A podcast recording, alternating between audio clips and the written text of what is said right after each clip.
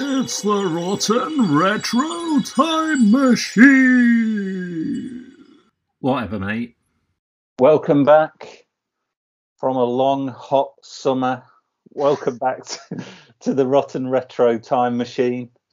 Um, we've been away for a couple of months. I know it seemed like an eternity to you, but uh, nearly was an eternity to me. uh, during that time, During that time, I had uh, life-saving surgery on my brain. Um, so I really want to sincerely thank uh, the neurology team at uh, the Queen's Medical Centre Nottingham for uh, uh, a job well done on uh, restoring my brain to full working order. And um, also, um, you can judge the success of the operation throughout this podcast. Uh, so uh, nineteen eighty-eight this week um, in our return to action. Um, before we start, has anyone else had any life-saving surgery this uh, summer, or is it just me? I had my toenails done, which was touch and go for a while, but uh, I, you know, I came through. Um, so big thanks to the uh, the toenail team at the, the Queen's Medical Centre and all that. Um, the, th- the thing is, I've seen you in sandals, and I thought that. I thought there was a risk. It's like Wolverine. thank, God, thank God they've been seen. should, have, should have had it done years ago. Yeah. No, nothing dramatic at this end. Uh, I just had my ear syringed. So it was, yeah. Oh, I yeah. Because he got this end. Yeah, Stu inquired what shoe size I took while I was in hospital. Thought that was very kind. Yeah, I was hoping to be a twelve, but a ten's no use to me. So, so nineteen eighty-eight, interesting year. Um, I'm sure we're going to be talking about the internet being invented, as we always do, or something yeah. significant related to the internet that marked the founding of the internet, not necessarily the birth of the internet. Um, Let's just but, say internet once more. Internet. There we go. Thank you. I like that. Mm. Yeah. I was flicking through um, the big hits of the year, actually, and uh, Never Gonna Give You Up, Rick Astley. Wow. The conversation killer, I thought he was saying, yeah. Because all the kids are using it now on their flipping memes and, and stuff. You, you Rick sure. Don't exactly. You? Sorry, guys. There you go, mate. You say you get Rickrolled, don't you? They put a link to some say, look at this link, and it's and you click on it thinking it's a news story or whatever, and it's just Rick Astley singing "Never Gonna Give You Up." Well, have you noticed that Mark does look like a modern-day Rick Astley? If you compare a picture of Rick Astley now yeah. to Mark, if Rick Astley, person. if Rick Astley was still alive, he'd look just like Mark now. I tell you what, if Mark hadn't made it through brain surgery, we'd have got Rick Astley stepping in there for him. To be fair, he'd have probably done more research than me for this week.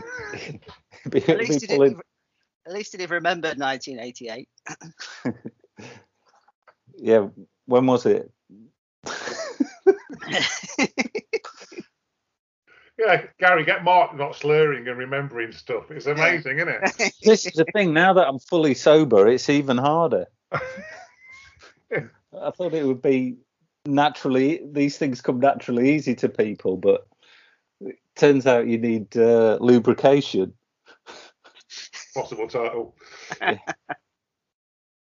Yeah, so uh, I'm I out feel already. Really out of practice, though. Yeah, already, already. I feel, I feel like because we haven't done it for a while, I feel, I feel a bit rusty on this. Again, possible title. Yeah. Well, should we go back to what we know?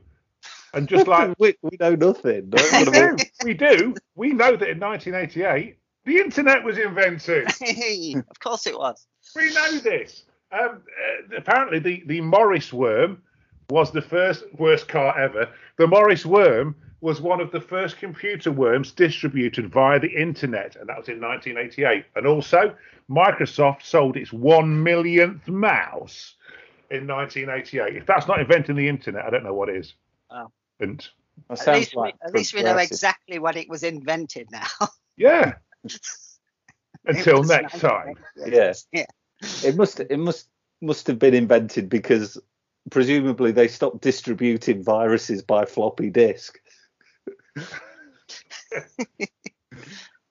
we we had one at our at my um, sixth form college. Someone sent a disc, and it was a Winchester disc, so it was a big wheel, and uh, they just sent it to the college. And lots of colleges thought, "Oh, I wonder what this is," and put it into their system, and it and it uh, it ruined things for them. But our teachers were too too smart for that ruse. But yeah, so viruses did go around, even even through the post on big discs. Like ricin or something coming yes, through there. Yes. How's about? Can you guess? And this is this is linked to nineteen eighty-eight. In nineteen eighty-eight. One of the most hated, it was voted the most, one of the most hated fictional T V characters in the history of television, made their final appearance in nineteen eighty-eight. Can you guess the most hated fictional T V character of all time? Is, is it it's from someone from a soap, presumably? No. Oh, oh gosh. Oh. Most hated, yeah. Voted because I would have voted one of the most hated. Yeah, I was thinking like somebody like Dirty Den, and yeah. then you like, ruin that. There's no soap. Way worse even... than Dirty Den. Way worse than Dirty Den. I don't know. I don't know. Either. I'll put you out of your misery. Yeah. The most one of the most hated, voted by the viewers in television land, uh, the most hated fictional T V character of all time was. Scrappy Doo. I could see that actually. Yes. Scrappy Doo, uh, introduced in nineteen seventy-nine, made his last uh, appearance in nineteen eighty-eight due to an audience backlash. That was a long a... backlash, wasn't yeah. it, from nineteen seventy-nine to eighty-eight? Well, I tell you what, uh, yes, yes, he was annoying, but I, I thought there's got to be something in his defence, so I, I've looked it up. And apparently, it turns out Scrappy Doo was actually the one who saved the show Scooby-Doo. Because apparently it was losing viewers, hand over fist, and was facing cancellation. So the writers came up with the idea of Scrappy Doo, and initially ratings went up.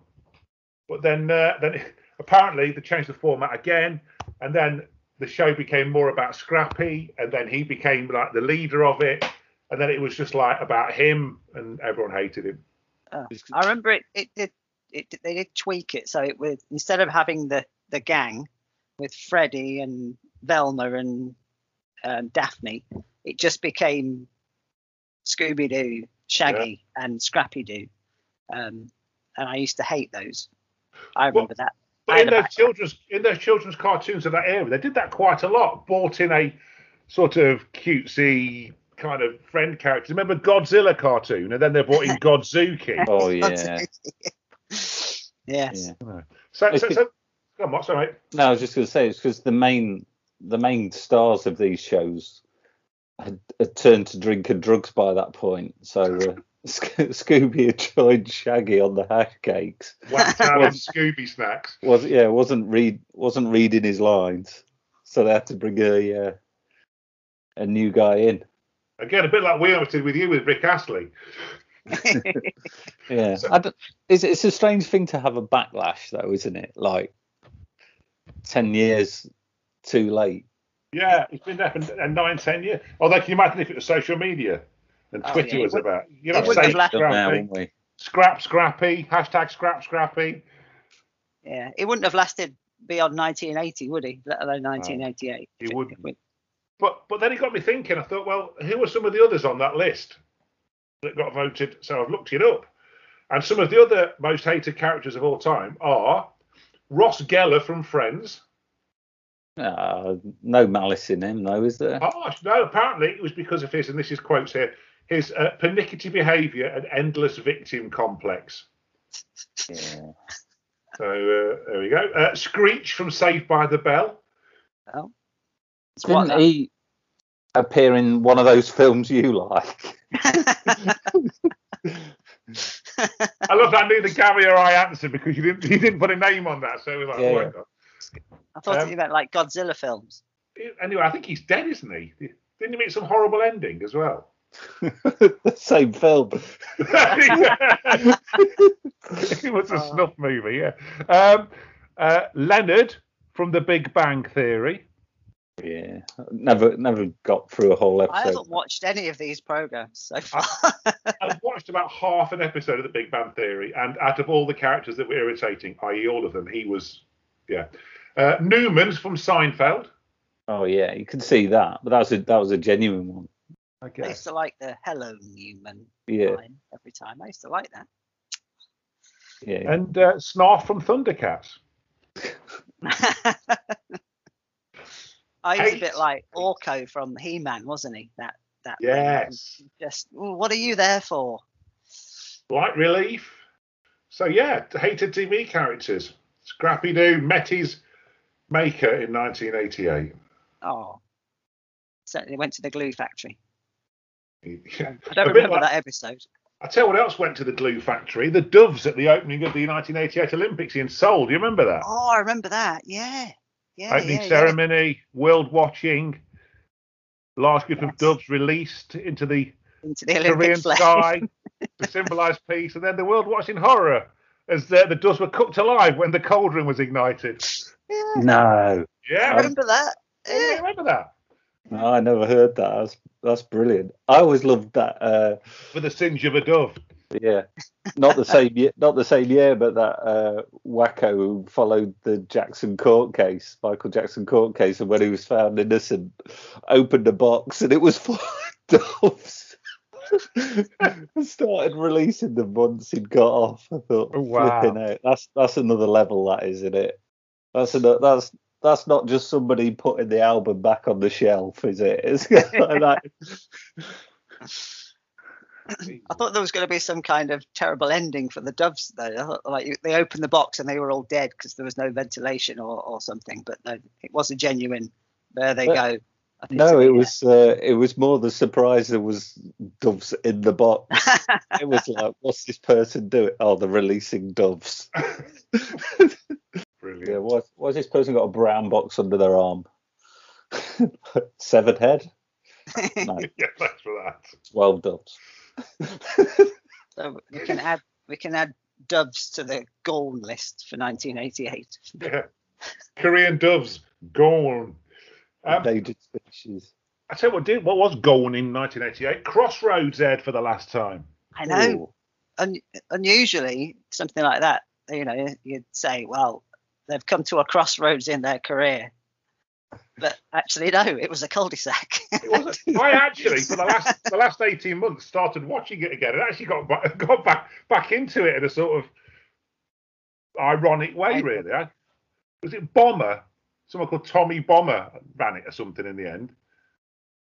Oh yes, Bomber, yes. Big brummy bloke in a blazer with a yes. with a with hair a bit like yours. In fact, and. And here's, here's a little fact for you. He was a, a lines judge at Wimbledon as well. I've got a feeling, oh, this no. is this is ridiculous knowledge. Is his name something like Terence Rigby? Yes, I'm pretty sure it is. He was a lines, definitely a lines judge at Wimbledon one year, maybe even nineteen eighty-eight. He, this better be true because I don't want Wimbledon complaining. It's, it's true, guaranteed. It was Terence Rigby, that was his name. You see the knowledge. I've still got it. Well, that the thing is, is, when he says crossroads, I always think the little chef of the little chef you used to work at. I, I I see them as one in the same place. Gary McPhee. Has the chef what? got pig's trotters? No, it's just how he walks. No, not yielding chips only. Right, Mark, you're you're you're a Paul McCartney fan. I think it's safe to say. What's the link between Paul McCartney and Crossroads? Oh, um, I know. I know. You know this, Mark? I'm I'm thinking about the theme tune. Yeah. Because it is, it's got that McCartney like plucking feel to it. Uh, but I genuinely don't know. Yeah, well, they Wings on their nineteen seventy-five album Venus and Mars. The last track was a cover of the theme tune to Crossroads. I'll put, it, to, I'll put it on the Facebook page. They used to use it for what, like, you know, like the big dramatic moments at the end of an episode. Yeah. Someone was leaving or someone had died or something. Or Meg was or, on a on a ferry boat going somewhere. Yeah, they play the, the Wings version because it got like really dramatic guitars in it. I will definitely, definitely put that on the yeah. Facebook page. If anyone uh, listening, because I know we have listeners literally all around the world, don't we, Mark? Uh, yeah. It, it, we are on Facebook, so you can find us on Facebook. Uh, we will put some of this stuff on. So then it got me thinking, which other rock musical greats have recorded cover versions of T V themes? There could be a playlist in this, Gary, actually. Oh, yeah, it could be, well. actually. Oh, so actually. The Ramones, another one of Mark's favourites, did the theme from Spider-Man, didn't they, Mark? Oh, yeah. Um, uh, the Wedding Present did uh, two, actually. The theme from Cheers. Yeah, that's a good one. Which is brilliant. And the theme to Twin Peaks. Well, very good, yeah. Uh, Manic Street Preachers, Preachers even did MASH. Um, oh, of course, yeah. And then I, um, then I ran out of time. To well, you had me at Manic Street Peaches. I thought this this uh, one of ang- videos. Angry band. Fruit bands. Cover band doing a cover. It'd be brilliant. That would be something, wouldn't it, if you went to watch a cover of the Manic Street Preachers and they were the Manic Street Peaches. We have, okay, just a, we have just come up with a great tribute band there. Came out with the old Del Monte outfits on. If you tolerate if you tolerate this, then your grapefruits will be next. Yeah. I bet I bet they exist, the Manic Street Peaches. I bet I bet they exist. If you've thought of it, it's on the internet. Right, I'm going to Google that now. Gary, you get a potter's wheel going or something? Whatever. Yeah, well, I've, ju- I've just been checking Terence Rigby just to confirm. But And yes, he was a lines judge at Wimbledon. Is he alive so or dead? He he died in um not, uh, two thousand eight. Oh, don't tell me that. Yeah. Ruin me day. So, uh, he was seventy-one. Yeah, there you go. Ooh, come too soon. So, bit of knowledge there for you. Crossroads knowledge. Games everybody needs and gold. Everybody needs some. Oh, hang on, there's something on YouTube called the Manic Street Peaches. Hang on. Yeah, it might not be viewable to a family. It's on YouTube. It's, it's got to be. It should uh, be all right if it's on YouTube. Yeah. I was going to get through an advert about a sofa first. Hang on. It normally is. Have you ever seen a YouTube advert where you think, oh, I need one of those? Yeah, I must watch the end of this advert. Right, no, this isn't a band. This is just some people in feather boas sat on a sofa now, talking with some music playing. Bit like us. I was going to say, without, without the feather boas.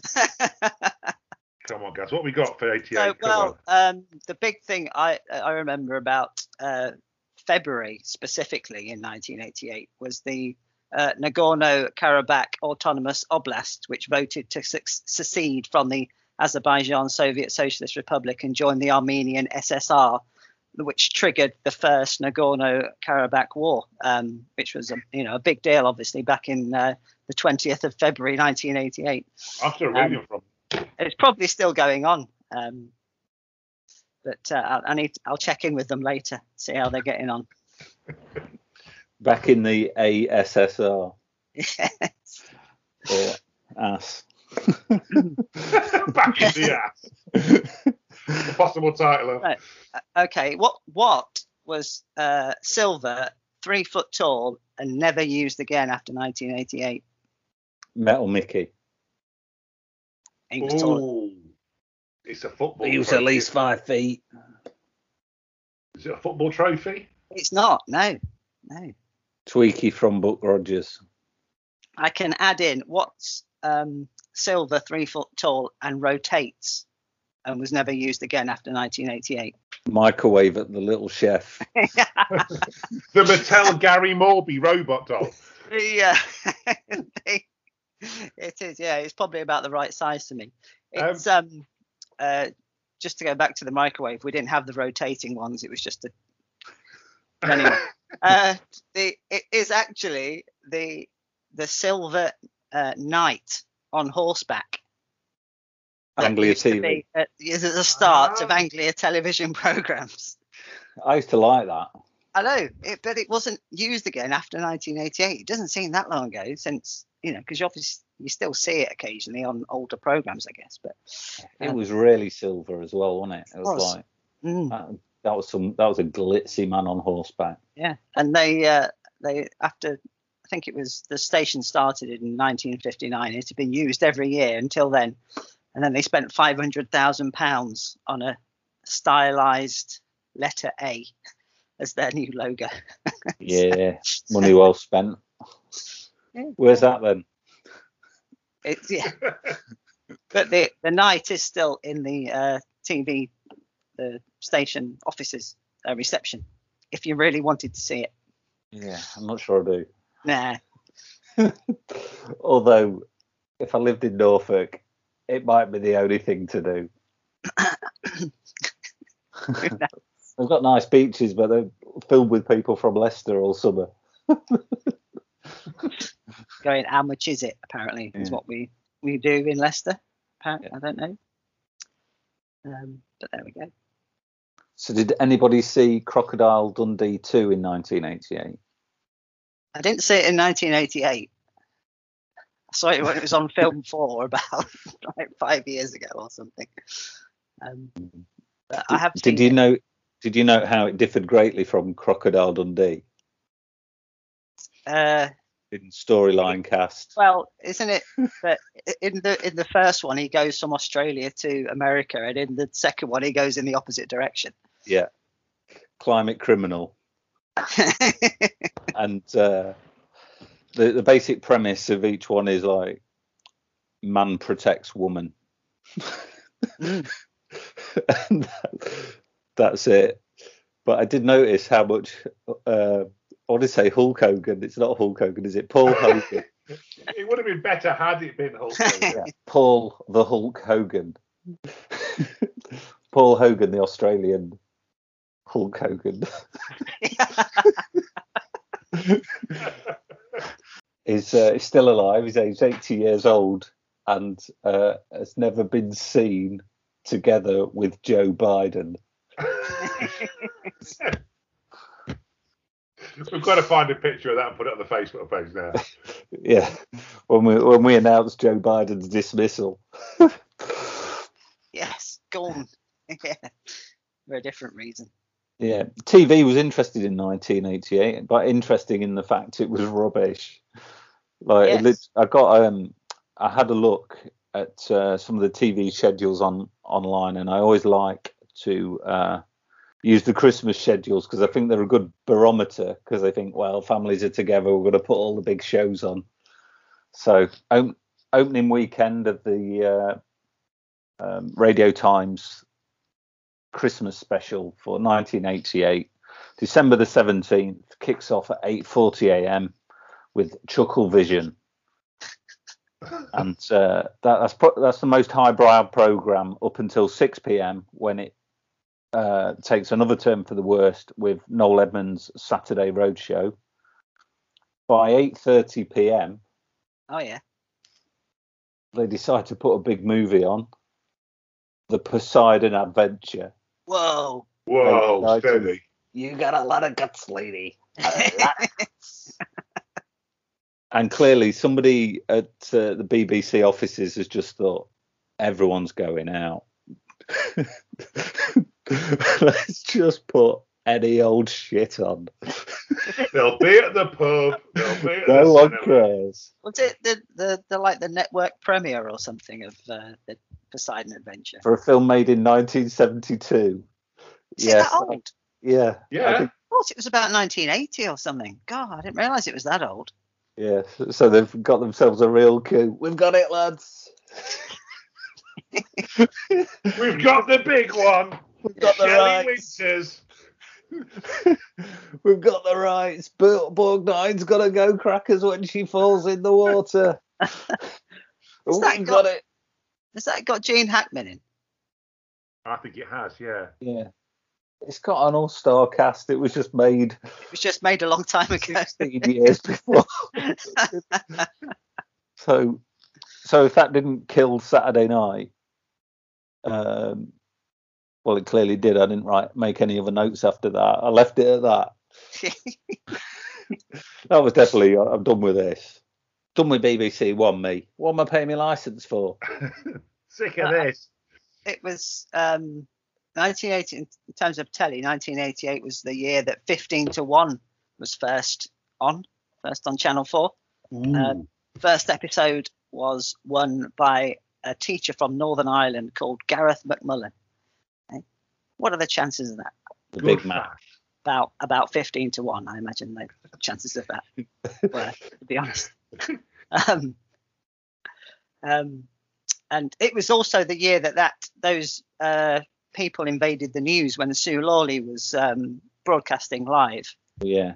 And I couldn't remember exactly what she said at the time, but it was really, really British.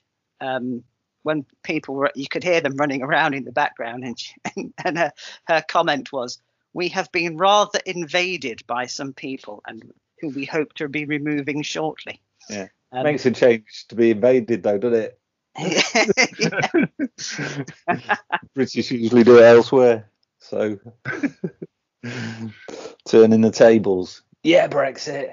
And it, it um, I don't know if you remember this, but I remember watching it at the time. Top of the Pops. nineteen eighty-eight. Yeah. All About Eve. Oh, yes. You remember? I know. All right. The, well, the, the, the Top of the Pops thing is that at the time they only ever used to let bands mime. They didn't let them sing live. So they, Peter Powell was there going, "Hey, and now at number fourteen, it's, uh, it's uh, Martha's Harbour by All About Eve." And it, as it panned across, you could hear the music going, but the band couldn't hear the playback. So they just sat there waiting for it to start it, to hear it, and it never came. And then everyone at home could still could hear it going because it used to be live, didn't it?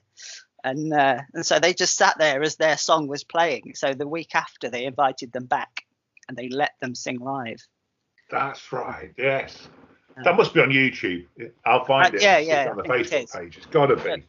Uh, I remember seeing it, and then I remember because B B C four have been repeating them, all the episodes of Top of the Pops, and it I happened to be yes. watching it when it came on again. So okay. I was going to say, in nineteen eighty-eight, um, one of uh, the football greats who uh, the year before had left his, uh, his his beloved football club to go and play in Italy, uh, came back to said beloved football club after only one year away at Juventus. Ian Rush came back, and um, apparently... Everyone knows the quote, obviously. Uh, I couldn't settle in Italy. Uh, it was like living in a foreign country. Right. But apparently, I read this thing where he said he, he's been tormented by that for years. He said, "It was a setup. I never said it." He said yeah. it was his Liverpool teammates made it up as a joke. And it's just gone down into folklore. Yeah. He, said, he said, "I never said it." Um, so then that got me thinking, okay, let's find some other ridiculous quotes that footballers have said. All right, so I thought it was a good avenue to this. So but there is the first one is actually a real Ian Rush one. Commenting, uh, commentating uh, on a Liverpool game and uh, talking about uh, uh, Jimmy Traore, he said he has to adapt to the English game, and he did that by going on loan to Lens this season. um, uh, Ian Wright. Uh, using an, an unintentionally fitting metaphor about his former teammates Tony Adams battle, battling with the alcohol when he said it took a lot of bottle for Tony to own up. uh, Bri- Brian Moore, going into full Graham Taylor mode here, he, brackets Zinedine Zidane, has the body of a bear, the mind of a fox, and um, terrific skills. uh, let's have a look. Uh, interviewer, would it be fair to describe you as a volatile player? David Beckham, well, I can play in the centre, on the right, and occasionally on the left side. Is that, that real? Can't be real. Come on. um, uh, uh, did, uh, uh, Michael Owen, I was really surprised when the F A knocked on my doorbell. Like, there's uh, there's a few uh, Murray Walker ones as well in there for this kind of thing. Um, yes, I was just using football, but yeah, there is. We should we should do a whole section on that. Yeah, Have you got... yeah the, well, the things like the ones like "Do my eyes to see me?" or "Does Mansell's car sound rough?" or something something like that. um, And uh, I remember there was one where he's taught, I, I can't remember what it's, it's not Formula One, it's it's something else like touring cars or something. And he, and he said something like, that car is totally unique, apart from the one behind it, which is identical. But uh, yeah, that's I'm I'm Murray Walker out there, but there must be loads of his, I think. Must be. He did he, uh, he he gone recently, hasn't he, Murray Walker, in the last year? Yes, he did. He did. Yeah, it was a recent gone. That recent gone. Mm. Um, that's awesome. A segue into the um into the Gorns, but just before we maybe do, nearly Gorns. Uh, nineteen eighty-eight, because uh, this, this is a new one. People who new section, new section. Um, well, obviously, um, nineteen eighty-eight was the uh, the horrific uh, uh, bomb on the plane, the Pan Am Flight one oh three, that exploded over Lockerbie. Um, and I think everybody, or most people, probably know the story about John Lydon, who should have been on it. You know the story, oh, Mark? Yes, yes, I remember. That, yeah. um, for those who don't know this, uh, Sex Pistol lead singer John Lydon. Um, was meant to be on the flight with his wife, uh, but apparently his wife was faffing about packing, um, having got up late, and in the end they ended up having a massive row, and John Lydon went back to bed, um, and they said, oh, well, they'll get the flight the next day, and of course the flight went up and went down, and there you go. But apparently there were other celebrities who could have died on that plane as well. They almost got it, not just John Lydon. So apparently the Four Tops were meant to be on it. Wow. All of the Four Tops. Uh, apparently, they were in London uh, to record uh, something for Top of the Pops, which I'm guessing would have been Loco and Acapulco, uh, wouldn't yeah, it? I guess. Yeah. Um, and uh, apparently, uh, uh, Duke Fakir, uh, one of the Four Tops, said um, that the producer at the Top of the Pops was the reason that they didn't get on that plane, because um, he'd explained. He said that apparently the group had a plan to do two performances for the show, um, and they said that the group wanted to record them together. But they were told they couldn't do both of them at the same session. Uh, they would have to fly back in because one of the shows wasn't going out till the new year. And he said, no, we're not doing it. And we put our foot down and said, look, we're not coming back. Let's just do it here. There's a bit of a scuffle. In the end, they said, all right, record two and get a flight the next day. And they should, had they done the one track, mm. they would have, um, yeah. Oh, gosh. And uh, and Kim Cattrall should have been on it as well. Apparently, she decided to take another flight because she neglected to go to Harrods to buy her mother a teapot. Yeah. Well, yeah, yeah, that could have been. So you could have that could have been Johnny Rotten and his wife, the Four Tops, and Kim Cattrall.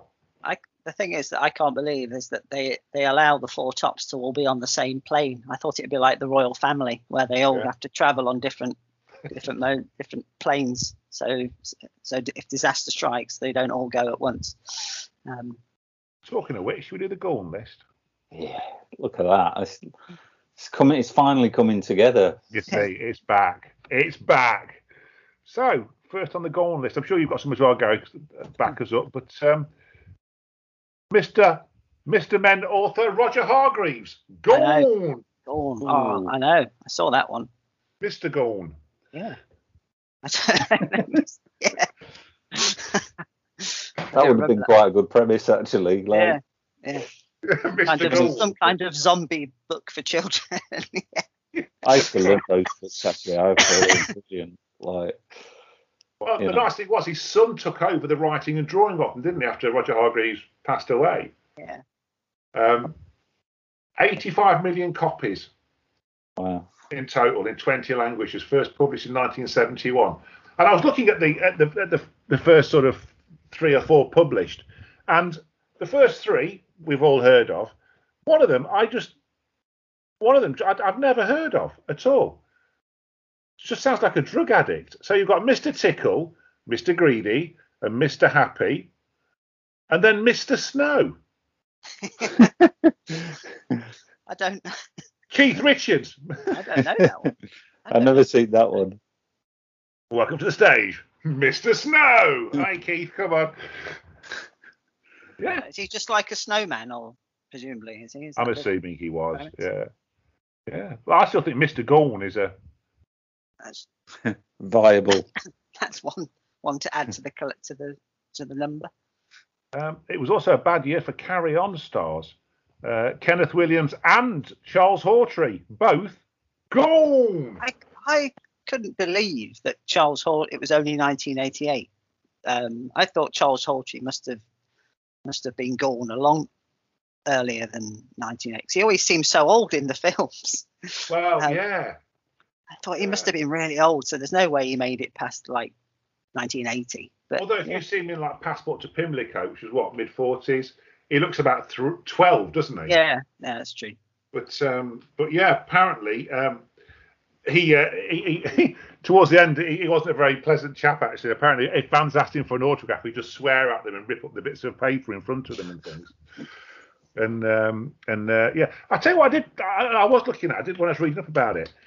How little the Carry On stars got paid for each each film they did. I know it was like the sixties and seventies, but um, five. The average was five grand per film for the top stars. That must have been a decent. That must have been a year's salary. Wonder what they did at the box office. Well, apparently very well, didn't they? Because because Peter Rogers, the producer, made a pretty decent return out of them. Because oh, the budgets weren't big, were they? No, no. Well, yeah, there's no no spaceships or uh, laser beams in them, was there? So. I, I tell you what, you can tell Mark's out of practice. He's not asking me how Charles Hawtrey died. And, I, and for once, I've actually gone and got the information. In how did he die? Collapsed in a doorway in a hotel. He shattered his femur. He was rushed to hospital, where it was discovered he had um, some... Uh, He suffer, was suffering from peripheral vascular disease, um, a condition of the arteries brought on by a lifetime of heavy smoking. He was told that to save his life, his legs would have to be amputated. He refused, saying, "I'm going to die with my boots on," and he went three years later, uh, three days later. Wow! Age seventy-three. Yeah, I wouldn't have had him down as the smoking getting him. I'd have thought he would have been a more the drink. He, he did like a bit of the sauce, didn't he? I don't know why I speculate on how people are going to die or have died, but... Well, as someone who's had a near death yourself, I think out of the three of us, you're the most qualified. Well, yeah, that's the thing. It's like these people who say, "Oh, yeah, I was, I was nearly on a flight to Lockerbie." I was. Yeah. Got through it. Blue lighted to Nottingham. Yeah. um, another goal. Roy Kinnear. Go! Oh, Roy Kinnear. Yeah. Now, can you remember how Roy Kinnear died? I remember. Because I'd remem- forgotten until I looked it up. I remember. On the set of a film. Off a horse. Yes, he did. Because I thought it was a heart attack, which it was. He died the next day from a heart attack in hospital, brought on by the injuries. But I'd totally forgotten about the falling off of the horse. Was it? Was it like the Four Musketeers or something? The no, he was running the Grand National.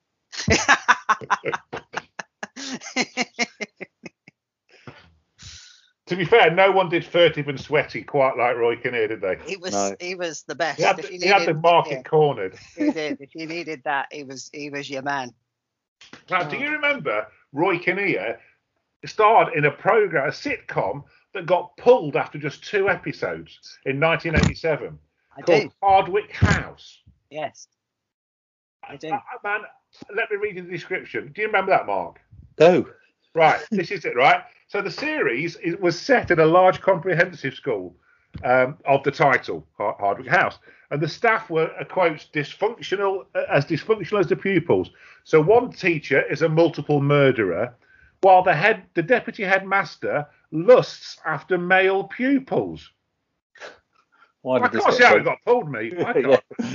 You see, now I, I, remember, I remember it being on, and I remember watching it, one of the episodes and thinking...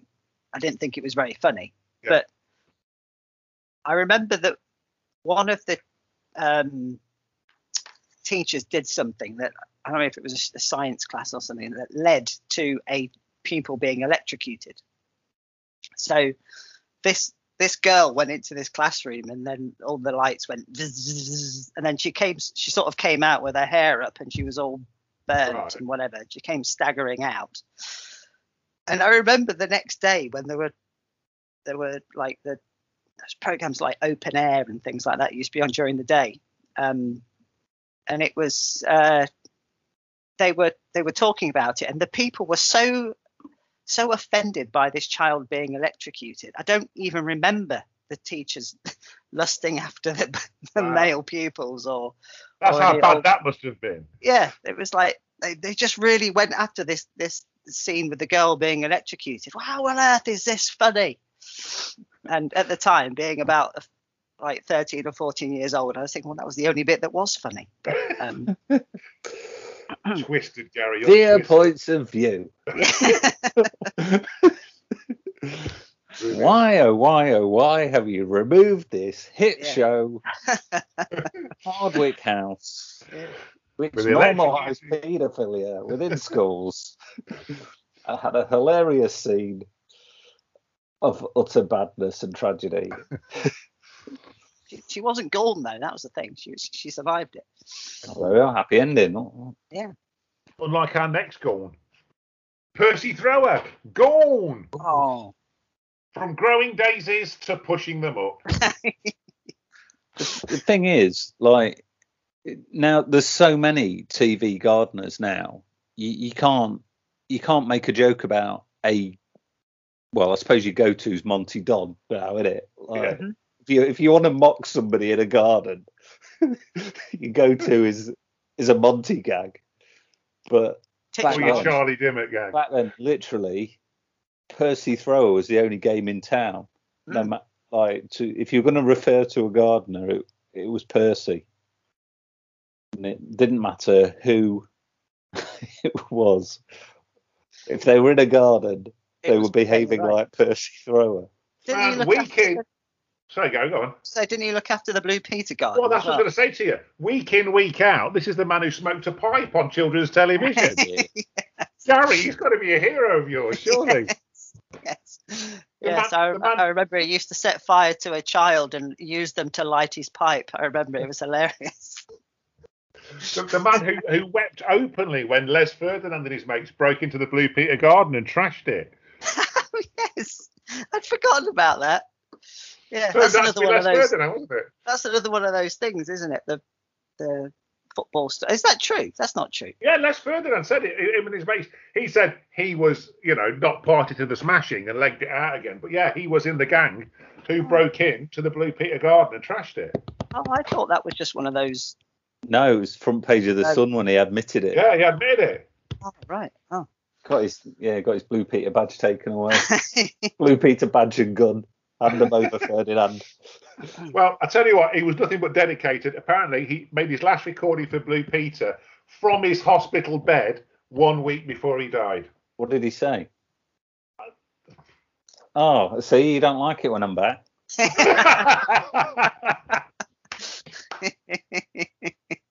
What were Percy Thrower's last recorded words? See you next week. Brackets, probably not. Yeah. Probably won't see you next week. Anyway, never mind Les Ferdinand's confessional. Earlier, Gary Gary was talking about his pipe. It turns out, possible title. Yeah, turns out he didn't buy it for comic effect. His in-laws bought it as a gift, and he's never lit it. Oh, Gary. They said to him, what do you want for Christmas? And he said a pipe. So they bought yeah. him a pipe. Yeah. But they, they knew it was for comic effect. So they knew I was only ever going to point with it and do that. So it's a bit very old good. Now. It doesn't taste very nice. Possible title off. Right. Uh, next Gorn. Gert Frobe. Gorn. Who?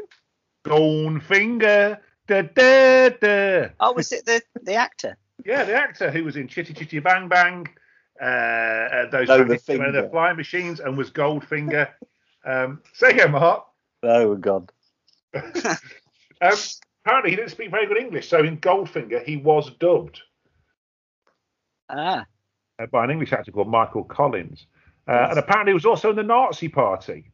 Oh, that's uh, not good. Well, no, hang on, hang on, hang on. Before you put him under the gun, let me stick up for Gert. Um, he joined the Nazi Party in nineteen twenty-nine, age sixteen, and left in nineteen thirty-seven. Um, I have to say, a friend of mine, um, a very good friend of mine, his mum, who passed away last year, dear, dear lady, she was German, and she was in the Hitler Youth, because basically They it were told to it, was like, it was like the Scouts. Yeah. To them, that's what they were told at eight, nine years old. Um, anyway, in September nineteen forty-four, the Nazis closed down theatres in Nazi Germany, and he was drafted into the German army, where he served until the end of the war. Apparently, after his party membership became known, after World War Two, Israel banned uh, any film that he was in, until a Jewish survivor revealed um, just eight weeks after that his life and his mother's were saved when Frobe hid them from the Nazis. Yes. Get in. That That's is a great story, isn't it? Mm. Yeah. That, that's a real life good man. I expect you, you, you to painted, hide. You painted him as a villain. Yeah. And the then you turned it around story. At the end. The yeah. art of storytelling. Yeah. Yeah. yeah. I was thinking, this is getting bad. This is getting really bad. Yeah. No, no. He did. Uh, he looked after them. Do we know what Oddjob's political allegiances were? Out of interest, no. Only allegiance was to Goldfinger, obviously. So. I think so. I think so. So that's a great story, isn't it? I love that. That's, that's, that's, a, great, that's, that's a good a great story. story. Um, Presumably they're getting better from, like, this is we're, we're getting some momentum now, aren't we? Like, the next one's going to be even better. You say that. Roy Orbison, gone. Well, that didn't didn't the Travelling Wilburys form in nineteen eighty-eight and were yes. gone in nineteen eighty-eight? He recorded the first album with them, and then uh, did he record Black and White Nights concerts that were on Channel Four, weren't they? I remember those with Bruce Springsteen and Elvis Costello were playing backing guitar with him and stuff. Um, and then he had a, a huge uh, Connery, as Del Boy would say, didn't he? And that was that. Yeah. Because in the, in the sorry, Mark, in the Travelling Wilburys single after he died, they did a video and they had a rocking chair that where they're all sat in chairs and there's a rocking chair with his guitar on it. They put on for him. Poignant. You've yeah. done your research this week. I, I take it all back. if, if the Travelling Wilburys had stuck together, they'd have been a really famous band, wouldn't they? It's such, such a shame. They could have gone places, couldn't they? Could have been something. He was one of those people who was a lot younger than you imagined he was, wasn't he? Yeah. And, and he seemed, you know, as a young person growing up. Gary, Gary, your microphone is up by your forehead. Sorry. No, landing planes as well, though. It's like yeah. working for EasyJet. Rumble that again. uh, the, oh well, can you hear me? Testing. We're all out of practice. It's no, yeah. the gold so he's one of, one of those people who was who was a lot younger than um, you thought he was. Yeah. He, he, he, I always thought he was really old because he was his music seemed to have been around since the sixties, and I always thought that was an old, um, old a long game. time. Yeah, but he, he was only like what was it early, early? Well, no, was it fifties, fifty something? fifties, yeah, early fifties. Yeah. Yeah. Um, yeah. So I thought he must have been in his like seventies or something. Right. Yeah, I really want to do a Roy Orbison impression, but it's not it's not going to yield, is it? In my head, it sounds great. Yeah, no, let's not do that. Um, and then there's a few more gones. Uh, Russell Harty, gone. Oh, yeah. Um, Grace Grace Jones finished him off, didn't she? Well, I, uh, I don't think she would say that. Apparently it was the press that finished him off. Oh, was it really? Yeah, according to his family, because um, he, he, he died of um, uh, liver failure caused by hepatitis, um, but the press were running stories insinuating that it was uh, inferring rather than it was uh, it was maybe uh, H I V. Oh, right. Yes, of course, yeah, because he was gay and only gay people got that back then, didn't they? Yes, yes, quite. According to the press, yeah. Indeed. Um, Jimmy Edwards, gone. Oh, yeah, but what a moustache. Like, he, there, there's a man with moustache legacy. It's like, it's a, there aren't many. It's Groucho Marx, Tom yeah. Selleck. Yeah, and, same uh, person. Yeah, Jimmy Edwards. Any, any more? Charles Bronson, The Prisoner. Yeah, maybe. Not a bad one. We're um, went to horrible people territory now, though. Wrong kind of legacy. Yeah, you're right. You see, the other the others were friendly tashes. Like, you've got Charles Bronson, Prisoner, and Hitler. Like the, these these attaches not to be copied. Graham Gooch. Graham Gooch had a. Merv Hughes, the Aussie fast bowler. Oh yeah. Merv Hughes had a good one. Yeah. Merv the Swerve. It's always always weird, like when they shave him off. It's like da- David Seaman, former England footballer, now yes. he hasn't got a tash. It's like the top half of his face is all over the place. It's like a full English breakfast chops. you need, you need, you need, some people need that furry anchor to keep it all together. My dad, my dad was like that. He he shaved it off once, and we couldn't look at him for a, like fortnight until he'd grown it back. It was get it back. Yeah. yeah, my dad, my dad shaved his off, and it was like he came down one night and he just shaved it off without telling anybody he was going to do it. Yeah. Did your dad give you? That's exactly free... what my dad did. Yeah. No, yeah, no warning at all. What the hell is that? Who the hell is that? Get back upstairs and grow that moustache. Don't come down, young man, until yeah. until that top lip's furry.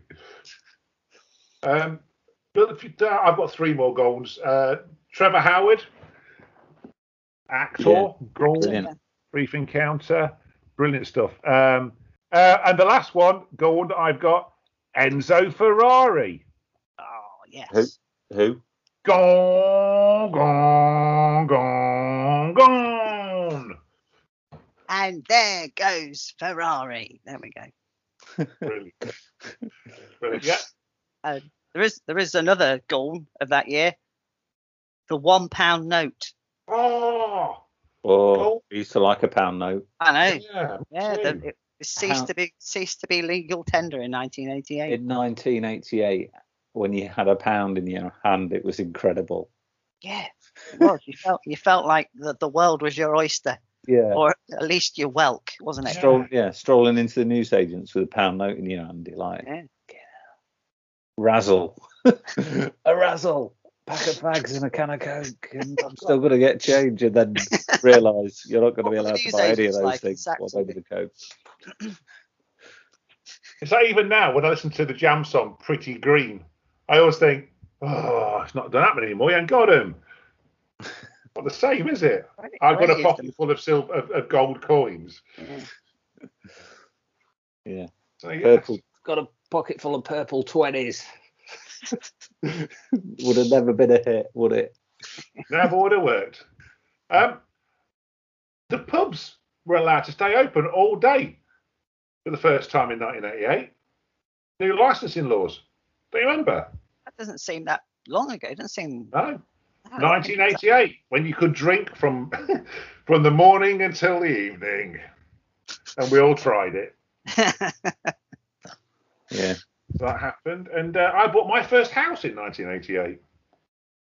There you go, a two-bedroom terrace on the outskirts of Derby. Eight weeks. Sixteen, sixteen grand. Oh, right. Reading his own Wikipedia page there. Wild fled Derby after controversy and took refuge in Lincoln. after Where he stayed never to be seen again. That was it. There's um a few a few Bournes on uh, in nineteen eighty-eight I thought were worth mentioning. First of all. Um, me when I've got the hump, Tiny Temper. Um, the, I think he's a is he a rap rap star? He says I've no idea. Um, this I thought was interesting. Rupert Grint, who is Ron Weasley in the Harry Potter films. We know who he is, Gary. And Tyson Fury are the same age. No. Shit. That's I crazy. Couldn't believe it. Both born in nineteen eighty-eight. That is just a bit that, mind-blowing. It doesn't seem right, that does it? That shouldn't that shouldn't be the case, but apparently it is. So, long, when was the first time. Harry Potter film? About two thousand? Uh, would have. No, two thousand one, yeah, wasn't it? It would have been about then, yeah, yeah. So. When I took my daughter to watch that when she was about nine or ten, and having read the first two books, and I just spent the entire film watching her face, just like just magical moments, watching this thing come to life in her head that she'd read every night. Yeah. Um, at that time, Tyson Fury was twelve. Like, oh man, unbelievable. Jeez. Yeah, he was punching people in the face. Yeah, two thousand one it was. Yeah. So. Harry Potter and the crashing left hook. Yeah. So I thought I just yeah I couldn't I couldn't it didn't seem to equate in my head when I saw that. I thought that was worth mentioning. That is worth mentioning. It's good mention that. Yeah, mentioned. Consider it mentioned.